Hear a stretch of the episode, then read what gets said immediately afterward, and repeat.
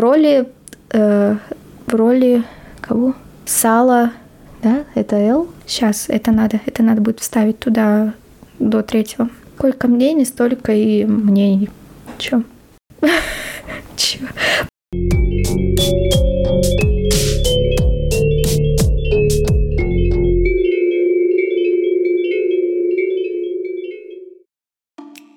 Всем привет!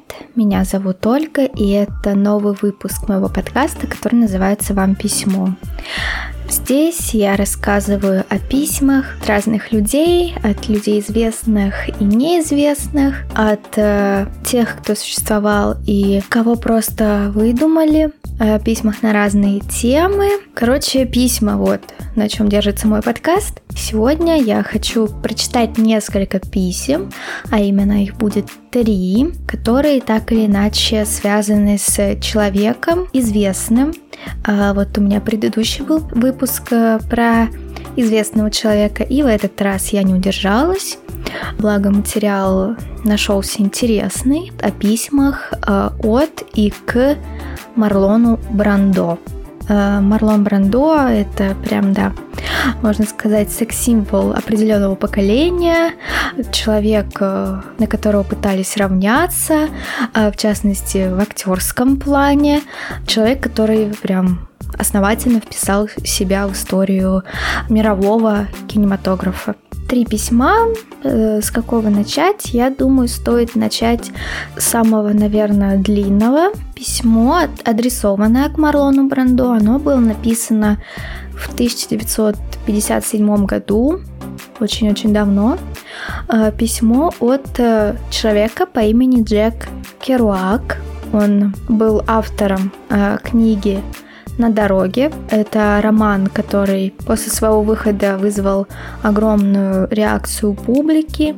Э, естественно, критики его поливали всякими помоями, кто бы сомневался. А, я, кстати, роман не читала, но раз он вызвал такой ажиотаж, то почему бы и не прочитать. Я знаю, что это автобиографический роман в жанре роман путешествия.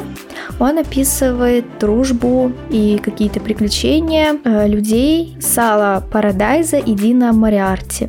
Э, прототипами стали как раз сам Керуак и его друг, писатель Нил Кассиди. И Джек Керуак после такого романа Э, видимо, почувствовал себя каким-то э, царем, не знаю, богом, и покусился на святое. Он решил написать письмо самому Марлону Брандо по поводу того, что он хотел, чтобы его роман экранизировали.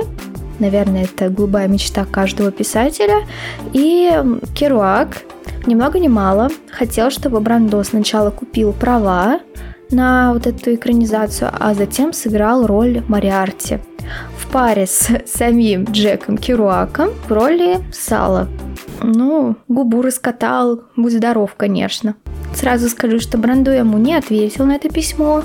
Э, наверное, его можно понять, э, что это вообще такое, блин. Почему я должен что-то покупать и еще играть с тобой, если я этого не хочу? Итак, текст письма. Дорогой Марлон, заклинаю, купи права на «На дороге» и сделай из него фильм. Просто, ну, в принципе, он мог даже дальше ничего не писать, я думаю. Я знаю, как сжать и переделать сюжет для экрана. Тут будет не несколько поездок, как в книге, а всего одна, во время которой все и происходит – Одно грандиозное путешествие из Нью-Йорка в Денвер, затем во Фриско, в Мехико, в Новый Орлеан и снова в Нью-Йорк. Я уже представляю отличные кадры, снятые сквозь лобовое стекло. Бежит дорога, дневные и ночные пейзажи сменяют друг друга, а Сал и Дин не умолкают. Хочу, чтобы именно ты сыграл Дина, как ты уже догадался, ну, естественно, это же оно и вытекало отсюда. Потому что он не какой-то обдолбанный водила, а до мозга костей правильный ирландец, фактически иезуит. Немножко подлизывание. Ты играешь Дина, а я Сала. Warner Brothers упомянули, что я сыграю Сала. Естественно. Естественно, Керуак не сам этого хотел, а всего лишь там Warner Brothers. А, я покажу тебе, как он ведет себя в реальной жизни, сам ты вряд ли сможешь представить. А вообще, мы можем доехать до него во Фриско или позвать к себе в Лос-Анджелес. Он все такой же неугомонный, правда, женился теперь уже окончательно и молится с детьми перед сном. Но ты сам во всем убедишься, прочитав пьесу «Бит поколения». Все это я затеял только ради того, чтобы у нас с матерью до конца жизни был счет в банке. Я бы мог разъезжать по миру, катая очерки про Японию, Индию, Францию и т.п. Вскользь аргументик про то, что вот он будет жить с матерью, поэтому, пожалуйста, сделай все так, как я требую. Хочется свободы, писать все, что приходит в голову, угощать друзей и не беспокоиться о матери. Опять же. Кстати, мой следующий роман «Подземные» выходит в Нью-Йорке в марте будущего года. Он о любви белого парня и негритянки. Знакомая история. Ты таких встречал в The Village, вроде Стэнли Гулда и т.п. Этот роман легко можно превратить в пьесу, проще, чем на дороге. К чему был э, этот абзац про его новое произведение, непонятно. Что я хочу, так это изменить театр и кино в Америке, придать им больше неожиданности, убрать предопределенность из ситуаций и позволить людям нести бред, как они делают это в реальности. Сразу вопрос, не уничтожит ли это искусство? Не, ну, конечно, в искусстве может быть все что угодно, но само понятие искусства подразумевает в себе немножечко оторванность от реальности. Сколько мнений, столько и мнений. Чё? На самом деле пьеса — это никакого сюжета, никакого смысла, только люди сами по себе. Когда я пишу, представляю себя грустным ангелом, сошедшим с небес и увидевшим все, что творится на земле. Я знаю, здесь ты меня поддержишь. Я не прикалываюсь, он реально это писал Марлону Брандо. И, кстати, в новом шоу Фрэнка Синатры тоже спонтанная игра. А это единственный способ развиваться дальше, неважно в шоу-бизнесе или в обычной жизни. Французские фильмы 30-х по-прежнему намного опережают наши, потому что французы действительно позволяют своим актерам появляться на экране очень естественно.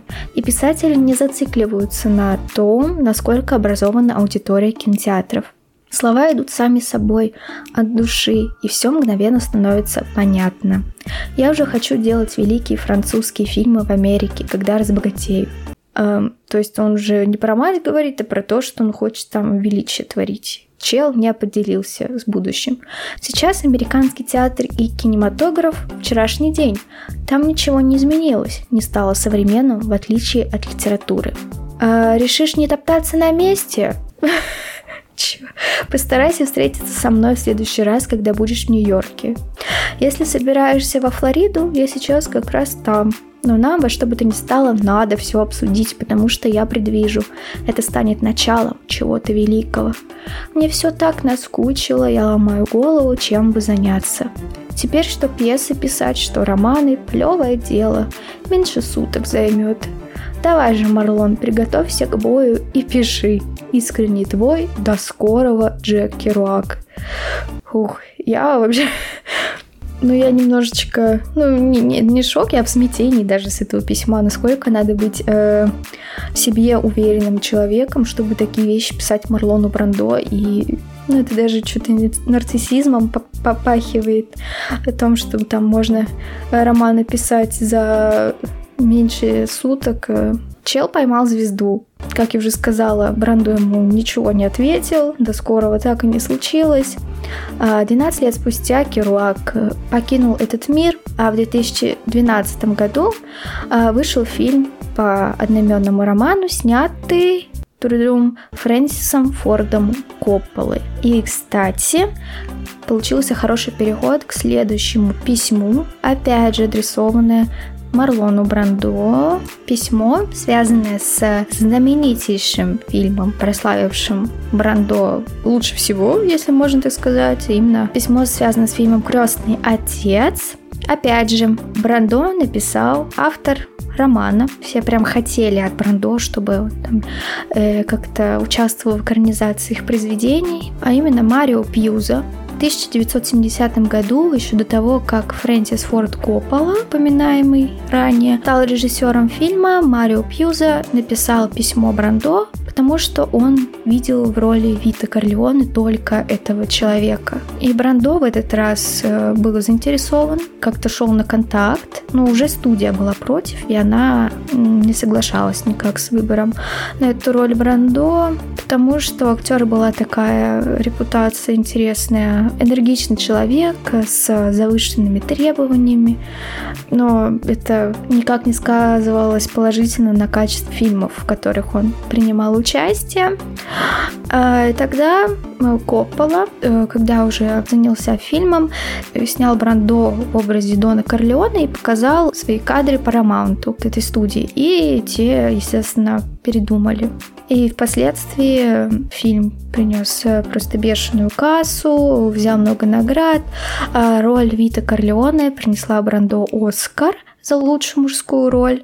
И спойлер, третье письмо будет связано как раз именно с этим Оскаром. Все так плавно, органично получилось по переходам в этом выпуске. Так, но прежде письмо Марио Пьюза Марлону Брандо. Писано 23 января 1970 года. Оно небольшое, но емкое. Э, Дорогой господин Брандо, я написал книгу под названием «Крестный отец», которая возымела некоторый успех, и я полагаю, что вы единственный актер, который может сыграть роль, и тут примечательно слово «роль» зачеркнуто самим Пьюзом, крестного отца с той спокойной силой и иронией, книга «Иронический отзыв об американском обществе», которую требует эта роль. Я надеюсь, вы прочтете книгу и вам она понравится. Тогда мы используем все средства, чтобы вы получили эту роль. Ну и как мы знаем, он не солгал. Я пишу в Paramount для того же эффекта, и не важно, что они захотят. Знаю, что самонадеянно с моей стороны, но эта попытка самое малое, что я могу сделать для книги. Я действительно думаю, вы были бы потрясающим. Не стоит говорить, что я поклонник вашего творчества. Марио Пьюза, наш общий друг Джефф Браун, дал мне ваш адрес. Вежливый, Марио, э, что упомянул даже, откуда он знает адрес человека, не то что некоторые, да. Наверное, на Брандо как раз э, подействовало то, что письмо было маленьким, оно было без воды, без какого-то нарциссизма, коротко и по делу, поэтому все и получилось. К слову, я хочу вставить небольшую цитату Фрэнсиса Форда Копполы, то мы про него все говорим-говорим, но не знаем его отношения к Брандо. Вот что он сказал. Поначалу я считал Марлона капризным тираном, но он оказался очень простым, прямым человеком. Он легко сходится с людьми. И ему нравится, когда говорят «нет», если его предложение не умно. Вот так. Надо э, уметь находить подход к прямым людям и не обижаться на их слова. Очень редко встречаются люди, которые говорят то, что думают. Третье письмо. Я думаю, вы про него могли слышать э, и видеть эти ролики с того Оскара, когда Брандо э, получил Оскар за роль Корлеоне. В 1973 году фильм «Крестный отец», как я уже сказала, получил Оскары, а именно три. Э, в том числе вот за роль э, Дона Корлеона. И все надеялись на то, что это будет очень почетно, это будет традиционный ритуал с какой-то речью классный, там все похлопают. Но неожиданно Триумф Марлона Брандо не случился, а случился какой-то перформанс протестный. Оскар должны были вручать э, Брандо, Лив Ульман и Роджер Мур, они вскрыли конверт и прочитали вот имя Марлона Брандо как лучшего актера. Но на сцену вышел не Брандо, а некая девушка в национальном костюме Апачи, э, индейском, с длинными черными волосами. Ее звали Сашин Легкое Перо или Сачин Литл Физер, как, э, как вам нравится. Она вышла на сцену, не стала брать этот Оскар. Роджер Мур нифига не понял, что происходит. Подошла к микрофону объявила, что Марлон отказывается от награды в связи с ужасным отношением киноиндустрии к коренным жителям Америки. Вот такой неждан прилетел в тот вечер всем. Она сказала следующее. Марлон Брандо доверил мне честь представлять его на этой церемонии и сказать вам от всего имени, что он, к сожалению, не может принять эту высокую награду. Причиной этому послужило существующее в настоящее время в киноиндустрии отношение к американским индейцам. В зале начался такой э, шум уловимый. А девушка опустила глаза и извинилась. Сказала, простите меня. А она не смогла прочитать э, до конца письмо Марлона Брандо и передала его прессе. На следующий день полный текст письма был опубликован в Нью-Йорк Таймс. И вот что написал Марлон Брандо. Наша киноиндустрия несет такую же ответственность за унижение индейцев, как и все общество в целом. Мы насмехаемся над ними, изображаем их дикарями, врагами и воплощением зла. Только представьте, каково их детям расти в этом мире, когда индейские дети видят, какими представители их народа изображают в фильмах. Их умам наносится такая травма, которую мы даже не можем себе представить. Казалось бы, Брандо переживает за целый пласт людей. И такой сердобольный э, мужчина, как тут не восхититься, но нет, коллеги Брандо критиковали его за то, что он отправил какую-то малоизвестную и неопытную девушку, которая не смогла двух слов связать, вместо того, чтобы найти у себя, грубо говоря, яйца, прийти лично и заявить о своей позиции. И, честно говоря, э, я, наверное, даже и понимаю этих людей, которые его критикуют, э, потому что ну, ты подставила под удар э, девушку, которая как раз относится к, к этому народу, и из ее уст это звучит прямо как э, ругательство, адресованное к людям в зале, то, что она говорила про дискриминацию индейцев. А Марлон Брандо, как э, сильный, уверенный в себе человек, мужчина мог прийти, а, выйти, а, мог брать награду, мог не брать, мог ее куда-то отправить, в какой-нибудь фонд продать, не знаю, а, и высказать свою позицию прямо, а не вот так. Но хозяин барин, как говорится. Как вы относитесь к этому, можете написать в комментариях или еще куда-нибудь. Ну, еще подводя итог, могу сказать, что он сыграл после этого случая еще несколько ролей, но его, естественно, там никуда не задвинули ни на какой план после такой-то роли. Но Брандо начал чувствовать постепенно, что что-то куда-то его жизнь идет не туда. Он говорил, я не хочу играть, мне это не интересно. Мне интересно играть, не интересна моя профессия. Я не художник, я продавец. Я продаю свой товар, свое ремесло. Такое отношение э, сложилось у Брандо к профессии актера. И, насколько я знаю, в конце жизни он там жил вообще в каких-то аскетичных условиях и ни с кем почти не контактировал. Как-то, ну, умер, скажем так, где-то тихонько сам по себе. И узнав о его смерти, Аль Пачино произнес сакральную фразу «Бог умер».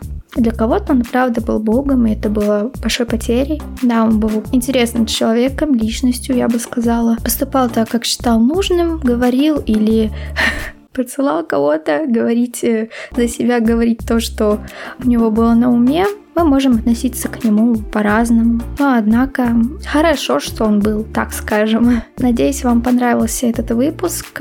Как я уже сказала, можете писать свое мнение куда хотите. Если хотите быть услышанными, а, можете подписаться в группу ВКонтакте, вам письмо, подписаться на меня в разных платформах. Ссылочки есть в описании, в группах, короче, везде-везде. Всего вам хорошего. Услышимся дальше. Спасибо за внимание.